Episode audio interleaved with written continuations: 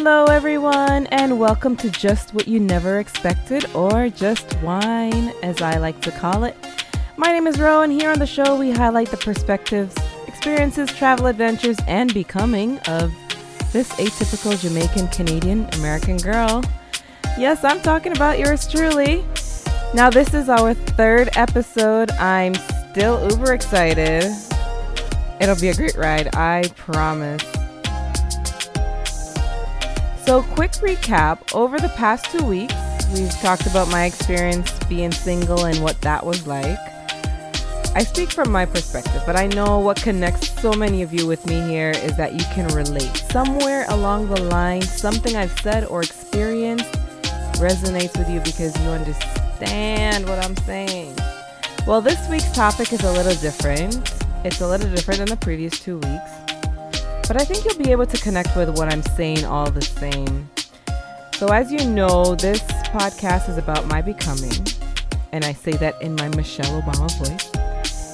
If you've heard of Mrs. Obama's memoir titled Becoming, you'll understand what I'm trying to convey when I say, My name is Ro, and here on the show we highlight the perspectives, experiences, travel adventures, and becoming of this atypical Jamaican Canadian American girl. It's about all the things that has struck me, stuck with me, all the experiences and conversations that have that have molded me into the person that I am today. So let me ask you listening right now. Who are you? What is wrapped up in your identity? What makes you you? What do you think of when you consider the person you'd like to become? And lastly, what's preventing that? Well, get a glass of wine if you're ready. Sit back, relax. You're in for a real treat.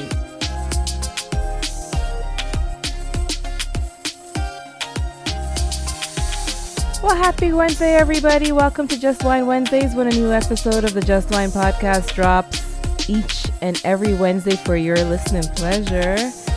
I hope you have that glass of wine in hand because we're about to dig in and it's deep. Alrighty, well, I'm excited. There's just something so incredible about deep, meaningful conversation that I truly love and value. All right, so let's get to it. And by the way, if you haven't read Michelle Obama's Becoming as yet, it's definitely worth a read. Very insightful, very inspirational. My dear friend Diane and I, shout out to Diane, we picked up ourselves and trekked out to Detroit in the heart of winter we were lucky enough to catch Mrs. Obama on her Becoming book tour. Uh, there one very very cold winter night. Man, it was cold. Did I say it was cold? It was cold. And the lines to enter the venue were wrapped around the building. It felt like it took forever to get in. I think we were waiting about hour hour and a half outside. The temperature was about 30 degrees Fahrenheit, maybe like minus 1 degree Celsius just to get inside.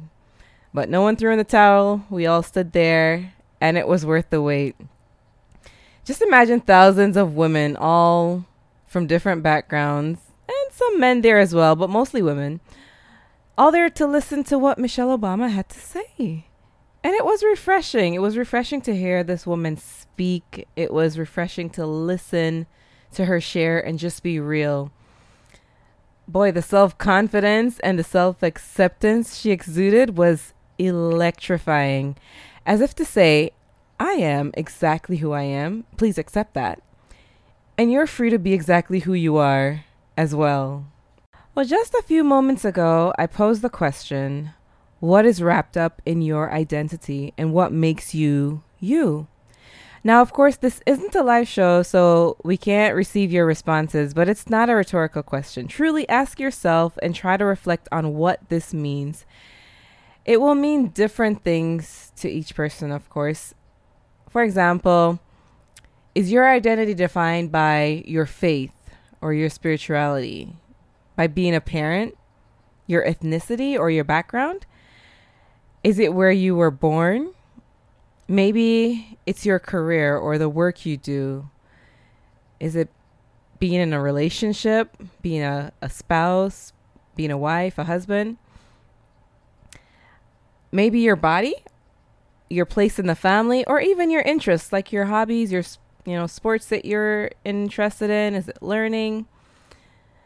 Well, some of these are more weighted when it comes to how you determine your identity. For example, one's faith may be more strongly rooted in a person's identity than their career, for example. It's the thing you say at the end of the sentence I am blank. I am a teacher. I am a mother. I am a Jamaican. The thing about identity is it isn't fixed. It's quite arbitrary and can evolve or change. And it's just an awful, awful, very awful feeling when the thing or things that makes you you in your eyes isn't accepted or respected by by others around you, especially those that you really care about. I think many of us can relate to experiencing this at some point in time. And then what happens? We become defensive, we get insecure, our confidence gets shaken a bit. And it's ironic that there are people out there whose perception and opinion of you affects you because they struck a chord. They struck they struck that chord in finding the underlying insecurity, the underlying doubt that exists within you. In all honesty, this hits home for me, and it, it's something I had to consciously work on because at one point I was constantly being told by others what it was um, that I couldn't do, what I could do, what I was, or what I wasn't. So you recall that I'm a JCA, Jamaican Canadian American, Jamaican born, and migrated to Canada as a child. So both identities are particularly important to me in my overall identity. But because I left one place for another, doesn't mean it's no longer important to me or it's no longer a part of me. Now, I landed in a multicultural city when I got to Canada. Yes, it was a multicultural city, but a newly arrived Caribbean person, adult or child, will stand out among everyone. So let me paint the picture. Here's a little dark skinned Jamaican girl, out of her element, no friends. Her accent is heavy. She's in a strange new country. Everything is different. It's cold. There's even snow, and she wants to go home. Her peers are quick to tell her she's different. She sounds funny when she talks, and that she isn't Canadian. Then, fast forward a few years after assimilating, you have other Jamaicans newly arrived, visiting, and even those back home on the island who tell her, You're not a real Jamaican you're a foreigner because she's lived a few years in a new country and has started to adopt some new ways of doing things. Or maybe her accent is no longer as thick. So, if this child's identity is wrapped up in the concept of being a Jamaican, especially while living in a new country where she isn't quite comfortable as yet, or she doesn't feel quite as accepted as she would like to be, how do you think this would affect her? Or you if the shoe were on your foot? Needless to say, this is a part of my story and happened many a times from childhood into teenage years and even as an adult. as I got older, many a times it was other Jamaicans who often expressed I wasn't a Jamaican or I wasn't a real Jamaican when they learned I left the island at a young age. Now, this really bothered me. It really bothered me, particularly when I was younger.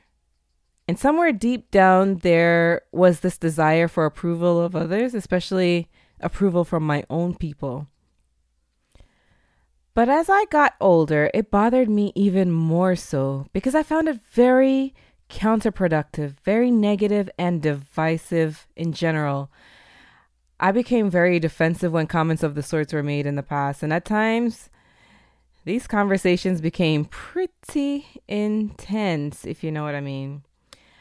I just believe we should be looking for ways to connect and, and not ostracize and push each other away.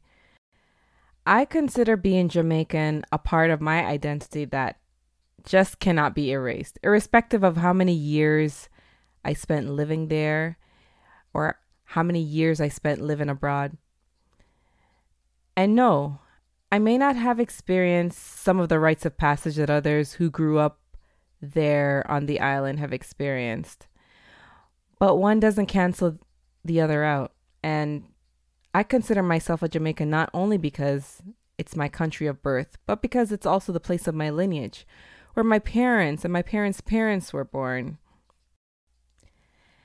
And FYI, a child born outside of Jamaica to Jamaican born parents is still a Jamaican. If you disagree, ask the government of Jamaica who will issue a passport to the foreign born child of a Jamaican national. I'm just saying. anyway, that's my tangent and experience with that. And by the way, you can replace Jamaica with any country across the world. I still believe that an individual is the sum of all their parts and that each should be embraced and respected. There's another point worth mentioning, and it's quite sensitive in nature. What happens when we question who we are as a result of an extreme loss? Friends, I'm talking about losing a part of you physically. I'm talking about all the men and women out there who've had to make a decision between saving or prolonging their life and losing a part of their body, and who questioned their womanhood or their manhood as a result.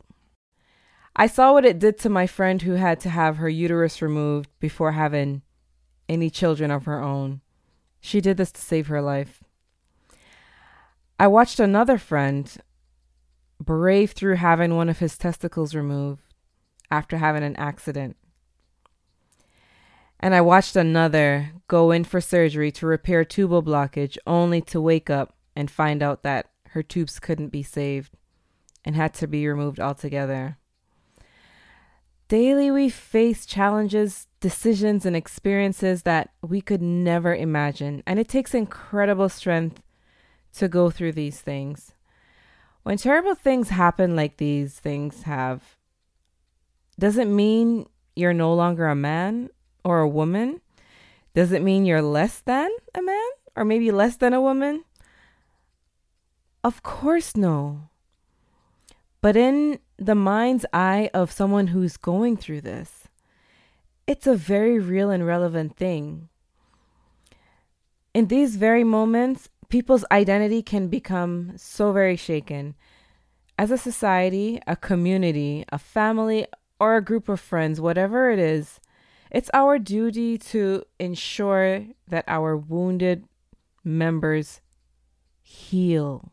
But I'm talking about on the inside where sometimes healing never takes place or may take decades. We ought to encourage and embrace each other, especially through difficult challenges such as these, because we really are stronger together. And they say a chain is only as strong as its weakest link.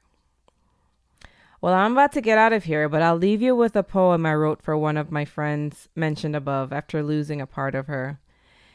It's called A Woman is a Woman. Here goes.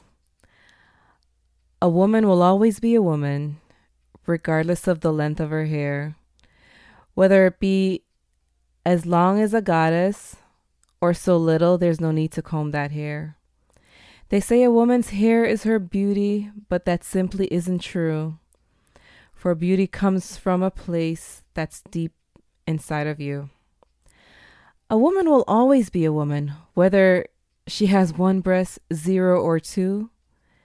A woman will always be a woman, even when she's lost both of her tubes.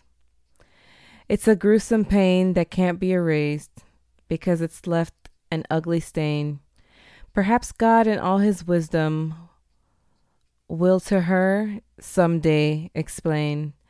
But in the here and now, it's imperative that she knows, without a doubt, and must never ever forget a woman will always be a woman, even when life has put her to the test. A woman will always be a woman, not because of things with which she was born, nor even the things that she can do, but it's the love in her heart, the compassion she shows, and the warmth of her touch. It's the loyal friend that she is, and how immensely she cares, the forgiveness that she offers, and the kindness she shares. It's the wisdom she's acquired over the course of time. It's the lessons she's learned through life's journeys and trials.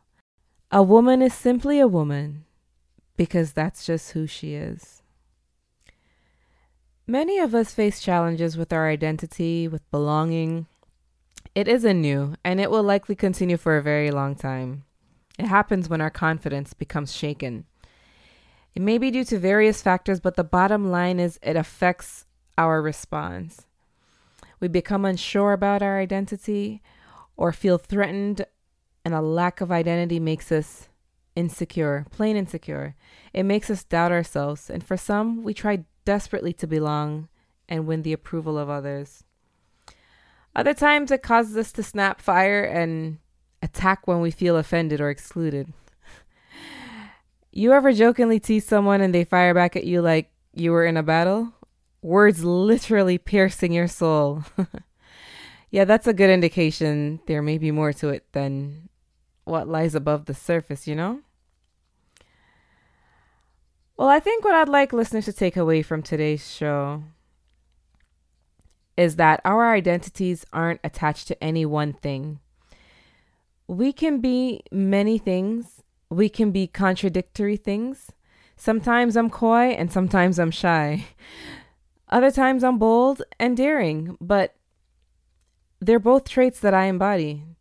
I'm Jamaican, I'm also Canadian, and it so happens I'm American as well. I can be private and I can also be an open book. I'd like for listeners to trust and know that what makes us us doesn't need validation from anyone but us.